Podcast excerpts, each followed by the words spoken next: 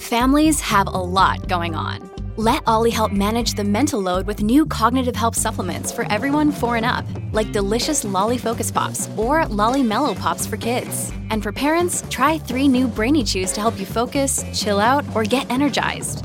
Find these cognitive health buddies for the whole fam at olly.com. That's O L L Y.com. These statements have not been evaluated by the Food and Drug Administration. This product is not intended to diagnose, treat, cure, or prevent any disease. This episode is brought to you by La Quinta by Wyndham. Your work can take you all over the place, like Texas. You've never been, but it's going to be great because you're staying at La Quinta by Wyndham. Their free bright side breakfast will give you energy for the day ahead. And after, you can unwind using their free high speed Wi Fi. Tonight, La Quinta. Tomorrow, you shine. Book your stay today at lq.com. Many of us have those stubborn pounds that seem impossible to lose, no matter how good we eat or how hard we work out. My solution is PlushCare. PlushCare is a leading telehealth provider with doctors who are there for you day and night to partner with you in your weight loss journey. They can prescribe FDA-approved weight loss medications like Wegovy and Zepbound for those who qualify.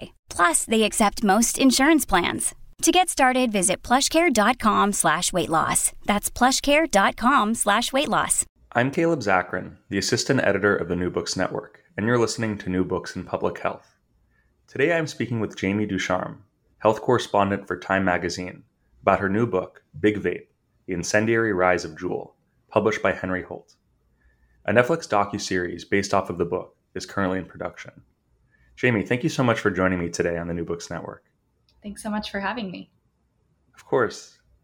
So, you know, this is a, a really controversial subject matter. Uh, obviously, Juul has been seemingly in the news in and out for for a few years now. But before we get into the book, the first question I'd like to ask is if you can just tell me a little bit about your background and why it is you chose to write a book about Juul. Sure. So I have been with Time Magazine for almost five years. And I started covering Juul for Time in 2018 because we were just starting to hear all these reports of teenagers vaping at school, and Juul was kind of the brand that kept coming up. So we just did a really straightforward explainer about what Juul is, what vaping is, and we're kind of blown away by the response. So many parents wrote in saying like, "Oh my god, this is why my kid always smells like mango." Like, thank you for explaining this. We we had no idea what was happening. Um, and so that kind of tipped me off that this was bigger than just one single story. Um, and I followed it for a couple years for time, and then in 2020 turned it into a book. So the story of, of Juul uh, goes back almost more than 15 years. Uh, and there, there are two main characters, uh, James Monsees and Adam Bowen. Uh, who are these people and what, how did they meet? And what was the sort of the, the birth of, of the product that became known as the Juul? James and Adam were classmates in Stanford's product design um, graduate program. And both of them had been sort of conflicted smokers, I would say. Um, they both had smoked on and off for years. Neither of them felt great about the habit. They knew, of course, that it was bad for them. Um, but they also liked elements of smoking. You know, they liked the ritual, they liked that it was sort of a social activity, all of these things. So, in the capacity of their design program, they started to realize that there was a real market for a product that would give smokers something hopefully less dangerous than a cigarette, but maintain some of those elements that they did like, you know, the feeling of bringing it to your mouth, like stepping outside to take a smoke break, all of these things. So James and Adam actually made their thesis project um, about a product they were calling Plume, and over many years and many different iterations, that turned into Juul. And you know, this first iteration, what was this product actually like? Uh, you know both the the product that they made for their thesis and then how soon after their thesis did they actually start to you know think about starting a company and make the product and what was that yeah. product like so the the idea that they put forward in their thesis was sort of modeled off of nespresso pods like the idea of just taking a little cup filled with tobacco um, that they could vaporize into something that you could inhale.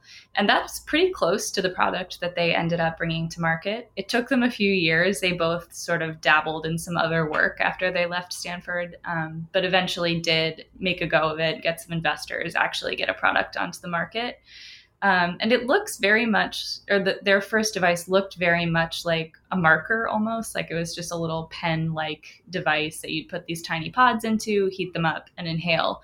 But the problem was they didn't actually work very well. they didn't give smokers a ton of nicotine, so they weren't terribly satisfying, and they had to kind of keep improving on this design over the years. So before sort of jumping into you know the long process that would lead to the development of the company, uh, I'm wondering if you could talk a little, a little bit about you know some of the the precursors uh, to the Juul, some early earlier e-cigarettes. Uh, what you know when was the e-cigarette first invented, uh, and was the per- original purpose of it to get people off of uh, smoking cigarettes? Sure. So James and Adam presented their thesis project in 2005, and at that time, e-cigarettes really didn't exist in the U.S. Um, they they didn't start to be sold here until 2007. So they kind of straddled this interesting time where, when they presented their idea, it was totally novel. You know, you really couldn't buy something like what they were describing, at least here in the U.S. And then over the years, the market um, really just blew up. And that started in China, where a pharmacist developed what is now considered the first modern e cigarette. And then slowly over the years, um, different companies in other countries started licensing similar technology and, and bringing it to Europe and North America. Um, early e cigarettes were not terribly sophisticated. A lot of them were made um, to look very much like a traditional cigarette, the thought being that smokers would, you know, respond better to something that was familiar to them but you know the technology wasn't very sophisticated at this time so they weren't um, they weren't terribly effective like they didn't necessarily give you enough nicotine. Some of them tasted awful because the you know just the process that the nicotine had to go through to be aerosolized in this way made for a really harsh um, user experience. So there was a market for e-cigarettes but there was also a clear need for something that sort of improved upon the technology and the science that was available. Another thing that you talk about that I found really fascinating is that James and Adam could sort of be considered experts on the history of uh, of cigarettes. Uh, there was a document called the Cigarette Papers uh, that they studied, uh, and they learned a lot about the history and development and science behind cigarettes. Uh, so I was wondering if you could talk a little bit about that research that they did and how that contributed to their development of the product. Sure. So when they were in graduate school in the Bay Area, um, they obviously had access to, to other schools and academic centers in that area. And that came in handy for them because um, at the University of California, San Francisco, there was this huge archive of tobacco industry documents, um, some of which had been made public through what's known as the Tobacco Master Settlement Agreement, which was when attorneys general across the country sued tobacco manufacturers um, and you know thousands and thousands and thousands of pages were submitted in discovery for those lawsuits and then eventually made public as part of the settlement. So what this meant for adam and james is that as they were developing their thesis and, and the product that would come after they could turn to this just massive archive of documents to learn about cigarette chemistry and how tobacco companies made their products addictive they could learn about how cigarettes were marketed, how they were sold, you know, consumer preferences. They basically had a playbook of the entire industry that they were trying to disrupt. Um, and in interviews, they were very public about the fact that they did use this research um, when they were developing Plume and later Juul. So a- after Stanford, they have this prototype. Uh, they, you know, they initially start to, to develop it. Uh, who are the, the first major investors in this product, uh, and and what were the early, early years like for them? Yeah, so James and Adam learned pretty quickly that it's hard to get investments if you want to go into tobacco. Um, a lot of venture capital firms just straight up don't let their investors touch anything that has to do with tobacco or other vice industries. So they originally had some success reaching out to individual investors, you know, people who weren't bound by these clauses and could just, you know, if they believed in the idea, throw their own money towards it and they got a few people on board that way. That was successful for them for a few years. Um, but as the company was starting to grow and they were running into some technical issues, it became clear that they needed someone who could give them, you know, not only a, a significant financial investment, but also some support on the design and engineering side of things. And that, somewhat surprisingly, came from Japan Tobacco International, which was a huge tobacco corporation. Um, and you know that today I think raises some eyebrows because it seems like, hang on, if you're developing something that's supposed to be better than cigarettes, why are you taking money from a cigarette company? Um, but they knew the industry. They kind of saw the need for a product that would eventually replace combustible cigarettes, and they had a lot of money to throw at it. So for Adam and James, it made sense. Yeah, there's something you know, sort of ironic or or funny about this idea of the Juul coming from San Francisco or the Bay Area, just because you know I'm from California and I also know about the Bay Area in general. It's like one of those places where you know people will really side eye you uh, for for smoking. Uh, so you know there is a sense I think where they they were trying to build this this sleek product there uh, to to avoid those looks. And it's interesting that it ended up that this investment did end up coming from um, from a Japanese tobacco uh, corporation. Uh, you know, I, I'm wondering, you know, at this period of time, you know, what was the, the state of e-cigarette legislation, uh, both in the United States and, and also in, in Japan? This is something I think a lot of people don't know about e cigarettes, which is that until very recently, there was not a single vaping product for sale in the US that the FDA had authorized. They were operating in this sort of regulatory gray area where the FDA had some power to regulate tobacco companies, but took a really long time to finalize that process for e cigarettes. So when companies like Juul and its its precursors launched, they didn't have to do anything as far as the FDA was concerned. They didn't need to file an application. There weren't, you know, studies that they needed to complete to make sure their products were safe. Um, of course, the FDA could step in if if a really serious issue arose, but in terms of like forward-looking legis- uh, regulation, there was very little they had to do. Um, so the regulations around this industry far were far slower than the companies that started to get popular over time. So when they first launched their product, they, they called it the, the Model One product. I don't know if that was the actual name of the product or just what they called it in house. No, I think uh, that was actually the name. That was the name. Great. You know, it's the same as the Tesla.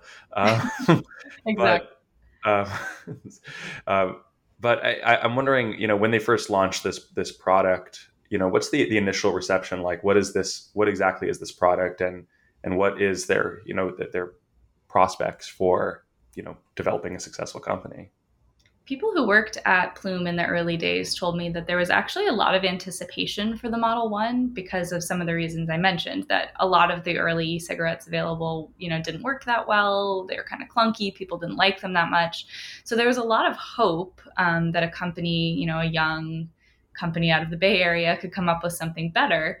But once Model 1 came out, it was clear pretty quickly that it wasn't going to succeed. I think they only sold a few thousand units um, in large part because it just didn't give smokers enough nicotine. It, it wasn't satisfying. Um, one employee told me that he used to tape two of them together so that he could hit them both at the same time, which is a pretty clear indication that you're just not, you know, producing enough nicotine so th- you know this product arguably I, I, don't know if failure is the right word it wasn't wasn't super successful i think failure's um, there yeah but but you know then they have their second product come out which is the PAX so what is this product uh, and, and, what set this product apart from the model one PAX was different in a few ways. Um, one, it looked very different. It is very reminiscent of sort of the Apple product, you know, sleek, metallic, not a lot of um, you know, excess design elements, just very streamlined. So that was one thing that set it apart. It just immediately looked more like a luxury product the Model 1. But the bigger difference, arguably, is that it was meant to vaporize loose leaf tobacco. And very quickly, people started to realize hey, if this works with loose leaf tobacco, it'll probably work with marijuana as well. So it did not take off among tobacco users, but it started to get really popular among marijuana users, which was not really what the company had intended, but it was a bit of a happy accident because it, it did start to take off in San Francisco. And you know, with with the launch of the PAX, you described this, you know, this very uh, you know expansive marketing campaign. Uh, can you talk about the the person responsible for this marketing campaign and and you know who they were targeting, how they were going about it, and and really how they used social media and influencers? You know, this is I, I, don't know if potentially, but maybe one of the first instances of using influencers to promote a product in the digital age. Yeah, so I will say the the campaign for PAX was a little bit lower tech or lower budget than what would come later for Juul, which I'm sure we'll talk about. But it was definitely, as you said, a, an early example of a company that realized social media was going to be huge for them, and sort of getting the PAX into the right hands was going to be huge for them, so that it would spread via word of mouth and just buzz, basically, just becoming popular. So as I said, social media was huge. They posted about it on Instagram all the time. They would partner with like music festivals and events where there would be a lot of millennials there and just basically seeded the device into cool, cool populations like high fashion um, musicians, DJs. Like they had a very clear image of who their target customer was. And once they started reaching that crowd, it did take off pretty quickly. And at this point, were they still, you know, marketing this as a tobacco product, or were they just embracing the fact that they had developed a product that people were using primarily for, for marijuana? I think there was a short push to market it for tobacco, and then it just became so clear that people weren't using it for that that eventually they did switch gears and just accept that. So, you know, in 2014, they they finally produce the Juul. So they have been I, from the prototype. It's it's now been nine years before they designed the you know the initial product that people are familiar with today. Uh, you know what what was different about the Juul from the Model One and the Model Two, um, and and you know really why did why did the Juul uh, take off? Why was the Juul not a failure like the previous attempts? Yeah, I think there's a few reasons that it took off in ways that the earlier devices didn't. Um, one, it shared, it was much closer to the PAX in terms of design than Model 1 and Model 2. It, again, had that very sleek metallic look, no buttons, no switches. You just had to inhale um, for it to work. So that was a huge step up over really everything, almost everything on the market at the time, because a lot of vapes in this era were like big, clunky things that produce huge clouds of vapor. And then you have the Juul, which is like a tiny, discreet little flash drive looking thing that you can hold in the palm of your hand. So that was really appealing for people. Um, but it also used science that just had not been widespread in e cigarette products prior to 2014, 2015, um, known as nicotine salts. And without getting too in the weeds, it's basically a, a way to make a much more potent nicotine liquid without it tasting disgusting or being too harsh for someone to use.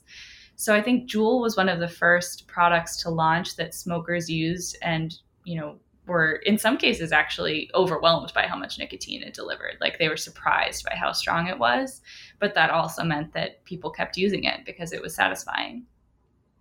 So during the development of this product, you know, when they were comparing it to the past models, was you know, I, it seems that they had sort of established to a certain extent that they wanted this minimalist design uh, and they wanted it to be a you know a, a, sexy product for lack of a better word. But really the overarching question for them seemed to be like how can we deliver as much nicotine as possible? Was that was that what was driving them primarily? Were they thinking about as a as a smoke replacement or they said we just need something that can give people the best hit possible yeah, I think James was very focused on the design and Adam was very focused on the science. And they both had sort of priorities that were guiding them for James, it was the fact that he knew people were people needed something they wouldn't be embarrassed to use in public basically. Like he knew that he had to make it small and discreet enough that you could just put it in your purse or put it in your pocket and like sneak out for a five minute break at work and it, it wouldn't be a whole ordeal. So that was big for james. For adam his whole priority was matching the nicotine kick of a cigarette um, and I think there's there is a legitimate argument to be made for making a, a pretty potent nicotine product because if a smoker isn't getting the buzz that they want or that they need, they're probably going to go back to cigarettes. Um, so if you're designing something with public health in mind, that's obviously you know that's a failure if if they're going back to smoking. But it's also sort of a slippery slope because if you're designing something that's incredibly easy to use, incredibly subtle, incredibly discreet, and very strong, it's basically a recipe for a highly, highly addictive product. So, you know, they have this new product, the Juul, and, you know, when, when does it finally start to take off in popularity? What happens? What was that period of time like? Juul launched in the summer of 2015. Um, and I think there's this narrative that it was like an overnight success, but that actually wasn't the case. For the first year or so that it was on the market, it didn't sell all that well. The company was actually kind of panicked because their hopes and dreams were basically riding on the Juul, and it, it was kind of disappointing sales. And then I think over time, word of mouth helped them be- become popular. Um, they did start to spread quite a bit on social media. They were able to convince more stores to start selling the product, and it just kind of snowballed such that by maybe early 2017, it was very much starting to take off. And at this point, you know, I, I think a big reason that Juul really started to make headlines beyond the fact that you know it was being used as a cigarette replacement therapy for smokers um, you know that it starts to be used by teenagers and starts to appear in high schools and middle schools. Um, you know, when, when did this really start to occur? And what were what were the people at? Uh, I, I, can't. It's hard to keep track of what the company's called at this point. Is it is it called? Are they called Juul at this point or PAX or? They were not. It's so confusing. They didn't become Juul until 2017. They were called PAX up until then so you know so james adam and the rest of the the, the pax team what was you know the, obviously i'm sure they had to have been aware that that Juul was being used by by not their intended you know their target customer target. So so you know what, what was this period of time like? And you know obviously i think i think it makes sense or there's obvious reasons why student why young people took to it. You know it was something that they could discreetly use without their parents catching mm-hmm. on to them. So uh, you know, what was this period of time like? I think the teen the teen thing started to become a problem as soon as Juul launched. Honestly, um, their launch campaign, which you were alluding to earlier, was like eh, very lifestyle oriented. It's young, cool looking models on like neon backgrounds dancing around and holding a Juul. And it's not disclosed very clearly at all what the product is, that there's nicotine in it, that it's addictive. It just looks like a cool new tech product. So, very, very quickly after this launch campaign came out, people in tobacco control started to get worried, started to say publicly, you know, it looks an awful lot like they're advertising to teenagers. They seem to be doing exactly what big tobacco did for decades. You know, we need to keep an eye on this. And, you know, that prophecy ended up coming true because as Juul did start to spread on social media, um, teenagers were kind of drawn to it. As you said, it was very easy to use without your parents knowing. People would use it like in the back of classrooms and their teachers wouldn't know. Um, and I would say by maybe 2017, 2018, it was like a cultural phenomenon. There were Instagram accounts that were dedicated to Juul. There were like YouTube videos of different Juul related challenges that teenagers would do. It was it was everywhere, um, at least in certain schools. And I think the company knew, it, of course, it knew that this was a big problem but at the same time you know the cat was sort of out of the bag. Like it was already popular on social media. Teenagers had already figured out a way to get it um, and it was really hard to unring that bell. And the, the, you know the company itself in 2017 and 2018 you know obviously they their revenue starts kicking up dramatically uh, and they also go through certain you know corporate changes and restructurings and and they also eventually get purchased uh, get or a significant portion of the company gets purchased uh, what what happened in this period of time to the company itself? Yeah, I think Juul's rise is really interesting because as it starts to be raking in money, really popular, it's also becoming a highly controversial and highly criticized company because so many teenagers were vaping. So financially, you know, Juul was just rising and doing great, its valuation soaring, but in the media, all the time. There's like negative articles about the company. People in public health hate Juul. And all of this comes to a fever pitch when Altria, the company that owns Philip Morris, which makes Marlboro cigarettes, um, purchased 35% of Juul at the end of 2018. So I think to people who were already skeptical of Juul, that was just an indication that, you know, it had never really been about public health. It was always just trying to make money and, you know, didn't really care if it partnered with the tobacco industry to do it. And for them, was this, you know, was this primarily just a, you know, an, an exit? You know, there's obviously a lot of money to be made from from this type of sale, um, you know, or, or was there a idea that, oh, this will help us streamline, you know, this way if we're working with big tobacco, then big tobacco won't be afraid of you know of Juul, you know, Juul or e-cigarettes being used as replacement. Therefore, this will be better for smokers in the long run. Are, are they, you know, making these justifications during this time, or is it really just like we're gonna, you know, we're gonna sell to the highest bidder?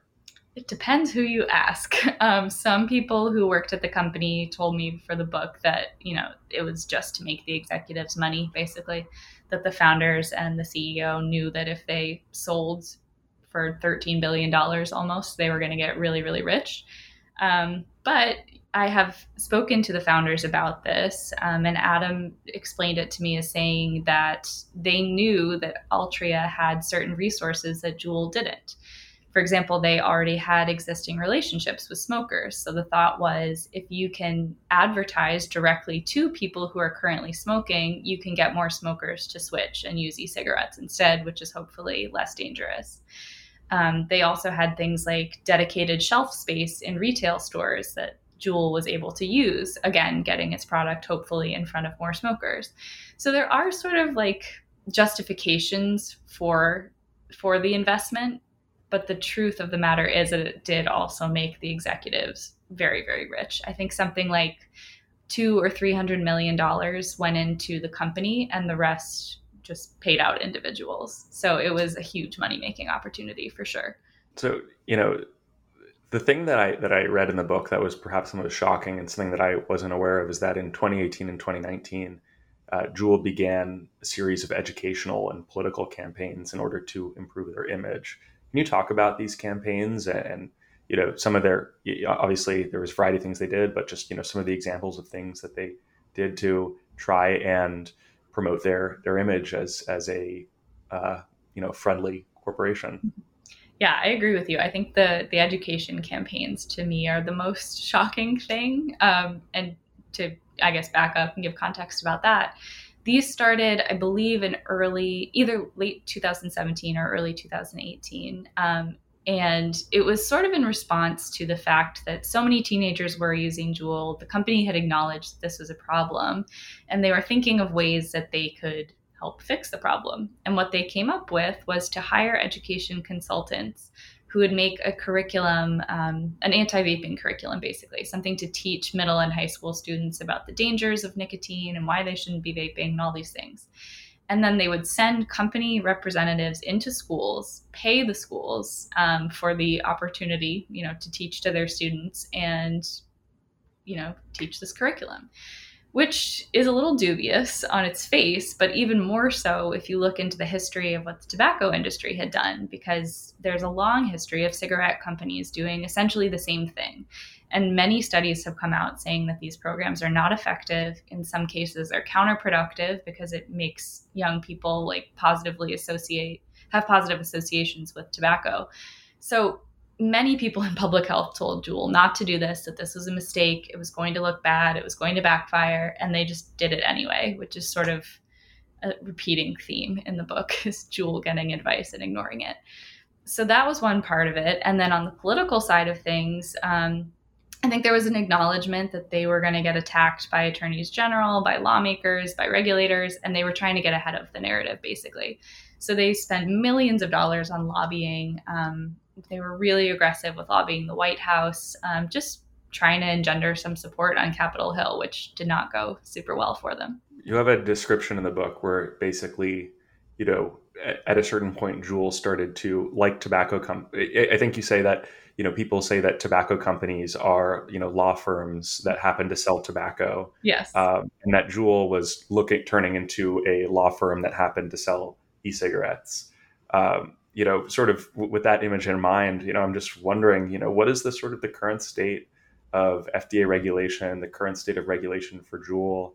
Uh, what, what, are those prospects looking like for the company? Um, yeah, very much an unfolding story as we speak. Um, but to make a long story short, e cigarette companies finally had to file applications to get FDA authorization in 2020.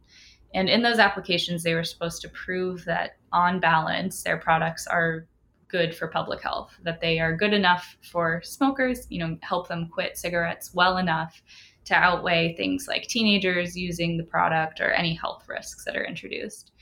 So the FDA was supposed to decide the fate of all of these different e cigarette companies by the fall of 2021. They didn't exactly do that. There were some delays in the process, but um, just a few months ago, or I'm losing track of time, but recently they said that Juul had not met that standard and that it would have to take all of its products off the market, which, you know, was a big deal because Juul is and was um, the biggest e-cigarette company in the country. So to take all of its products off the market was a pretty stark thing.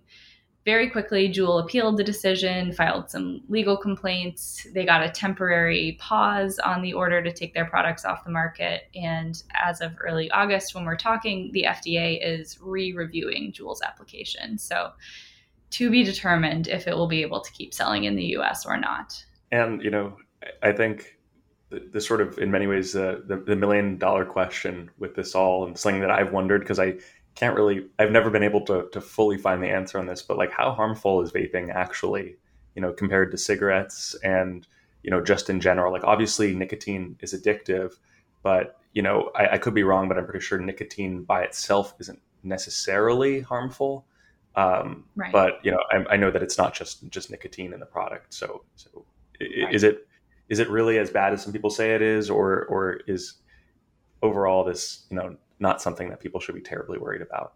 I mean, that is the million dollar question. If there is a heated debate, I would say, in the research world about this question, um, there are some researchers who say that vaping is almost as bad as smoking. Um, there are some who say it's potentially, you know, life saving at scale. Um, I think the truth is somewhere in the middle. I mean, what I always say is that if you don't currently smoke, it's of course better to not start vaping. Like it's better to not inhale chemicals into your lungs, of course. But if you do smoke, I'm pretty convinced, based on the research that is out there, that vaping is at least less dangerous, if not safe. And I think that is the opinion that most researchers in the space hold. You know, there's, as I said, a range of opinions, but I do think there's pretty wide agreement that smoking is worse for you than vaping. Vaping is worse for you than not using any tobacco product. So, you know, I this isn't something in your book, but I know I mentioned at the very beginning that this is being turned into a, a docu series. I was wondering, you know, obviously you might have some sort of NDA that you can't talk about it, mm-hmm. but I was wondering if you could just tell our listeners a little, little bit about that, um, and you know what what that presentation is going to be like, uh, and you know what your involvement has been. Yeah, there's a, unfortunately not a ton that I can say. Um, what is public is that it is being directed by filmmaker R.J. Cutler, um, which is really exciting. He's a very talented director.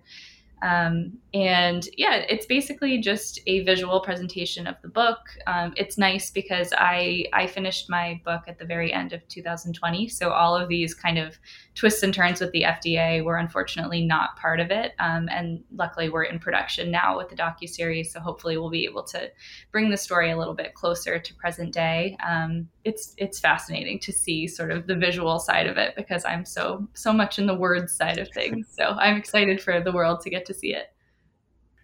And you know, it sounds um, sounds like you're you know you're busy with that, and I know you're also uh, work as a correspondent. But I was wondering if there are anything new that you're that you're working on, if you're continuing with this subject, or if there there's anything else that you have taken a interest to.